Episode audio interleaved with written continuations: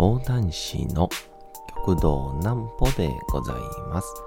皆様、12月の23日も大変にお疲れ様でございました。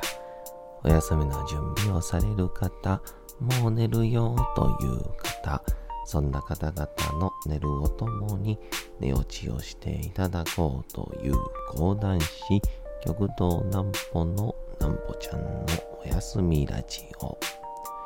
このラジオは毎週月曜日から金曜日の21時から音声アプリサウンドクラウド、Spotify、Amazon Music、Podcast にて配信をされております。皆様からのお便りもお待ちしております。お便りは極道南歩公式ホームページのおやすみラジオ特設ページから送ることができます。内容は何でも結構です。ねえねえ聞いてよなんぽちゃんから始まる皆様の日々の出来事や思っていることなどを送ってください。ご希望の方にはなんぽちゃんグッズプレゼントいたしますので、住所お名前お忘れなくと。えー、いうことでございまして、えー、昨日ですかね、え谷町4丁目の、えー、あれですよ、えー、餃子のみんみんに、ちょっと YouTube を撮影した後に、えー、同期の極道なんやと、行ってまいりまして、あのーすごかったっすね。あの、何がすごいかっていうと、あの、値段の安さとスピード？詳細はまたこの後で。なんぽちゃんの明日は何の日？さて、明日が12月の24日でございます。もう、クリスマスイーブですね。皆さん、楽しい夜を過ごしてるんでしょうかね。明日は。さあ、クリスマスイブは、もちろんですけども、まあ一応言いましょうか。クリスマスイブ。えーキリスト降誕の前夜祭で、もともとはキリスト教の祭礼の一つではありますが、日本をはじめ、世界各国でも、えー宗教や文化などは関係なく、年末イベントの一つとして賑わいを見せます。ちなみに日本にクリスマス文化が入ってきたのは1549年に宣教師フランシスコ・ザビエルがキリスト教布教のために来日した際だとされてございます。また、イエズス会士、ルイス・フロイスの著書、日本史によると、1568年に、堺で松永久秀が、三好三人衆と争いをしていた最中に、自身、ルイス・フロイスの呼びかけで、両軍のキリシタン70名がキリスト降誕祭のミサに参列すべくイブの日となる12月に24日に休戦を図ったと記されております。通称クリスマス休戦と言われると。それに加えて同書には織田信長もクリスマスイブを祝っていた。との記録も残されておりますがいずれも真偽は不確証ということで。他にもいろいろあるみたいですね。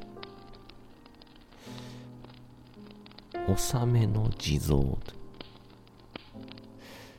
毎月24日はお地蔵様の縁日とされており年内最後の縁日は納めの締めの地蔵として東京巣鴨は巣鴨は棘抜き地蔵。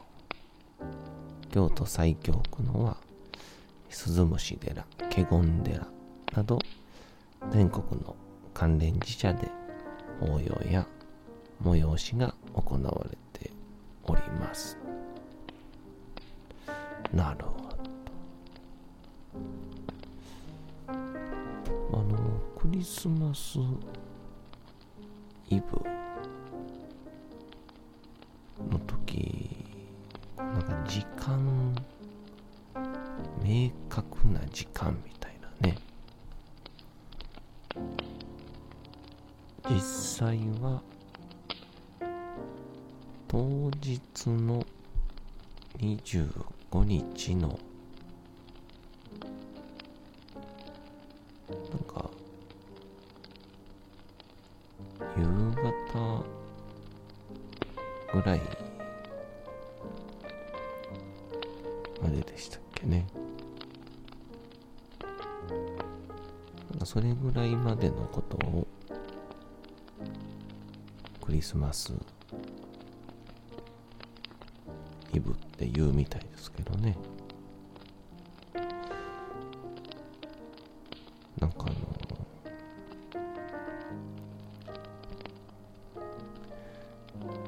クリスマスはどうせ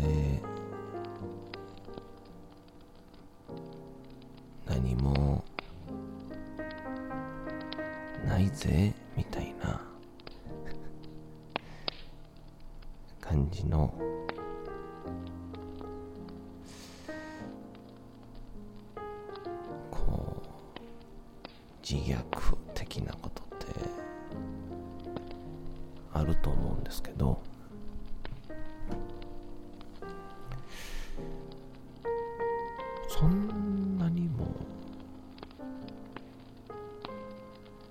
な予定。あるとないで分かれるんすかね。まあでもあれですかね。そのいわゆるまああの異性というかまあ今の時代異性ではないのか。その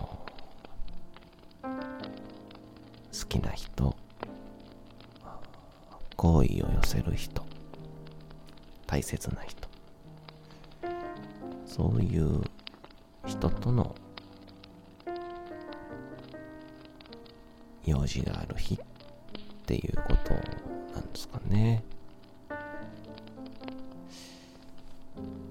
まあ私に関しましては、えー24日。そして25日、え両日ですね。えーバッチバチに仕事ですけども。えー切なげ。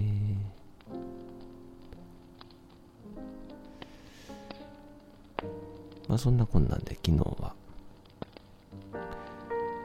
えー今 YouTube にちょっと毎週芸能人を上げたりしてるんですけどそれに毎週もしくは2週間に1回収録をするんですね。んで、昨日も、その収録をしてきまして、で、南王兄さんとか、えー、同期の極道南紀もいたんですけど、それぞれに用事があるということで、先に帰られまして。で、同家の極道なんやが、まだ一緒にいてくれたので、で、まあこの南王兄さんという、本当にこう、ありがたい、まあ、僕らの兄貴分。なんやなんきからすると、親分という存在はですね、本当にかっこよくて、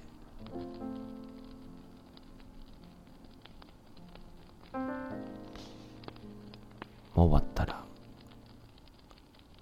これで飯でも食うてこいやっていうことで、飲み代をくれまして。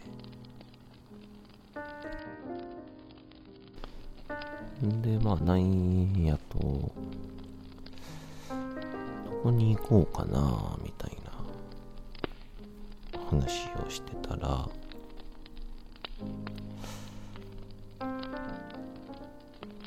中華が食いたいよね。って話になりまして、あの、基本は僕はもう、海鮮の男なんですけども、昨日に限っては、うん、ちと、海鮮を食べたくなりまして。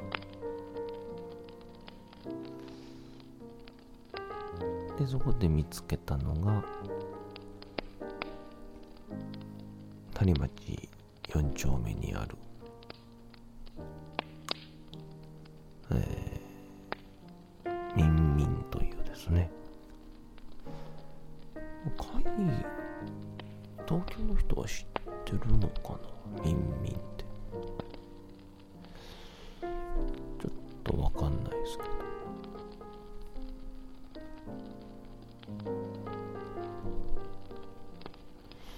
で、まあ、移民に入りまして、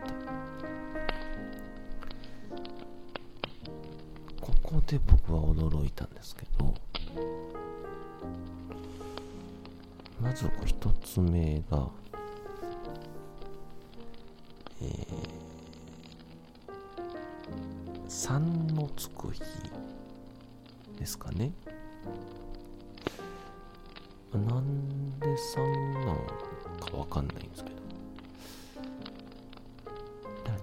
餃子の耳みたいなことなのかな？え、じゃああれ羽か。えー、どっちでもいいんですけど。えー、まあ、3132330、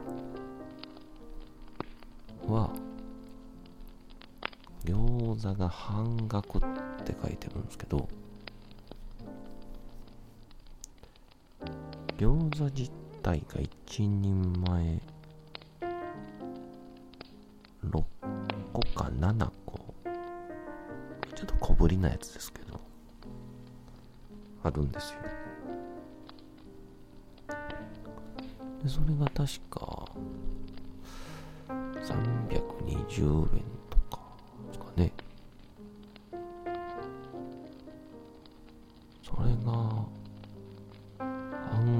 ですから160円。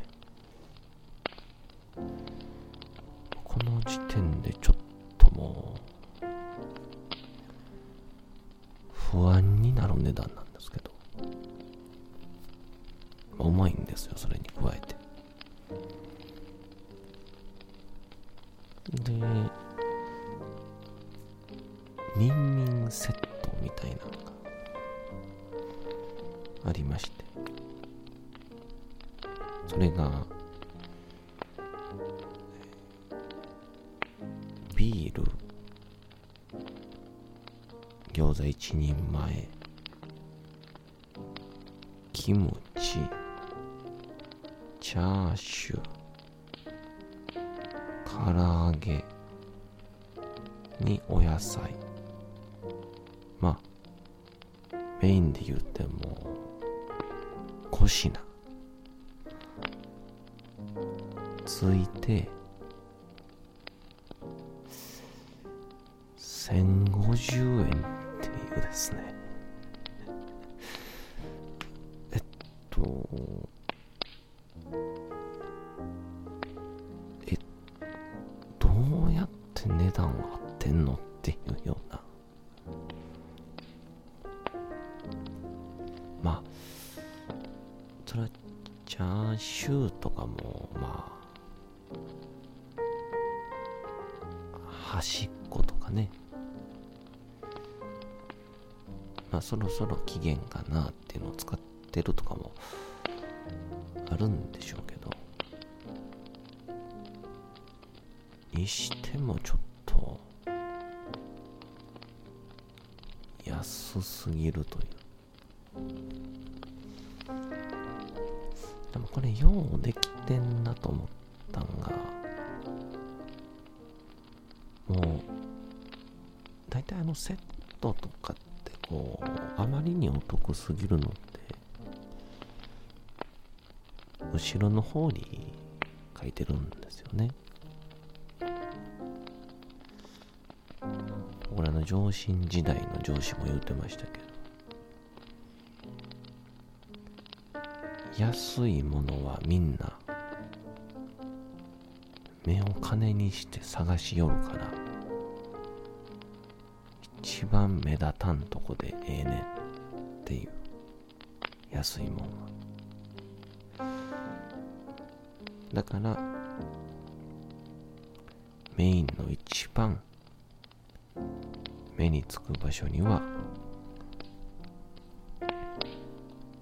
高いものもしくは売りたいものを置いときなさい。っていう流れでいくとなんぼ頼まれても問題はないんでしょうね。まあ周りがもうサラリーマンであったりオフィス関係の人がほとんどやったんですけどみんな漏れなくこのビール餃子セッ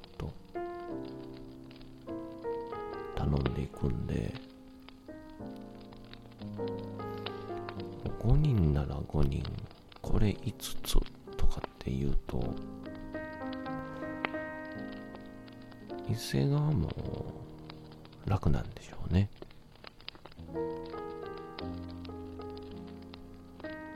あビール400円に対しておかず600円分を必ず人数分頼んでくれるわけですから。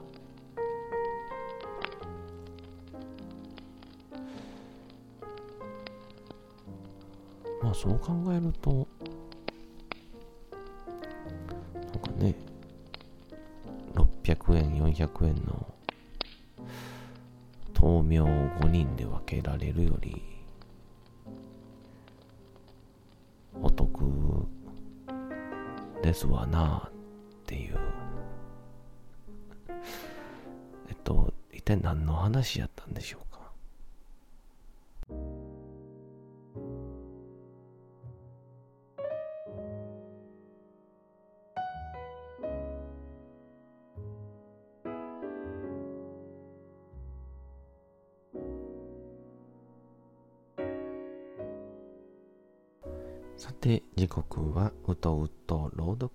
時間となりました。皆様、小さい頃眠れなかった時に、お父さん、お母さん、おじいちゃん、おばあちゃん、お世話になっている方に本を読んでもらった思いではないでしょうか。なかなか眠れないという方のお力に寝落ちをしていただければと毎日様々な小説物語をお届けしております。本日お読みしますのも吉田松陰でございますが、えー、なんかあの時代に、こう、なんて言うんでしょう。時代劇とかでやってる、座って飲む居酒屋みたいな。お調子ちょうだいみたいな。なかったらしいですね。この前、彦兵衛さんに教えてもらいました。詳細は、また今度。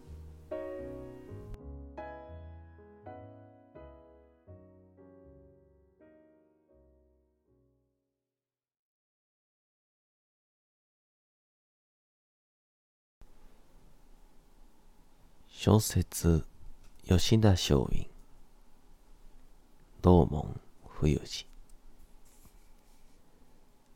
吉田松陰は事前に下田港に寄港をしている。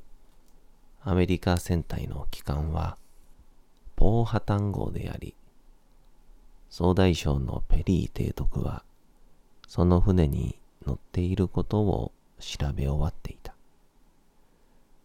また通訳としては、日本語のわかるウィリアムズとラシンという中国人がいることも調べ終わっていた。ラシンは、俗日本日記という本を書いており、松陰はどこでどう手を回したかわからないが、この本をすでに読み終わっていた。したがって、羅針は中国人だが、結構日本についての知識があると思っていた。金子重介とポーハタン号に乗り移ったら、ウィリアムズの日本語の通訳に頼り、羅針の日本に対する知識を頼りにすれば我々の目的が達成られる。と話していた。また、前に書いた、主意書について、ペリー提督に宛てた、遠い書という文も書き上げていた。遠いとは、イエビスすなわち、馬鹿にしている異国に自分の身を投ずるという言葉である。この辺は松陰の国枠主義的な考えが前面に出ていて、女王、意と言われたペリーが何と受け止めるだろうか、という配慮はかけていた。しかしペリーにしても、日本に二度もやってきて、しきりに上位、上位と自分たちを化け物扱いしている日本人の一部の動きはよく知っていたから、苦笑いするにとどまるかもしれない。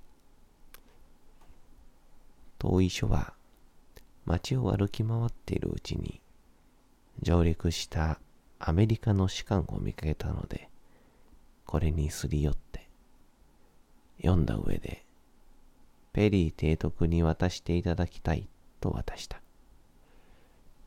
アメリカ士官は、怪げな顔をしたが、やがてにやりと笑い、分かったと承知をしてくれた。士官は紳士だった。間違いなく、ペリー提督にこの遠い書を渡した。ペリーは日本語がわからないので、羅針とウィリアムズを呼んで、日本人からこんなものが来たと言って翻訳をさせた。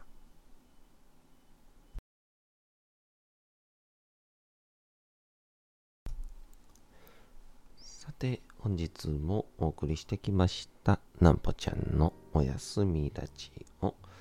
というわけでございまして、12月の23日も大変にお疲れ様でございました。明日も皆さん、街のどこかでともどもに頑張って夜にまたお会いをいたしましょう。なんぽちゃんのおやすみラジオでございました。それでは皆さん、おやすみなさい。すやすやすやーん。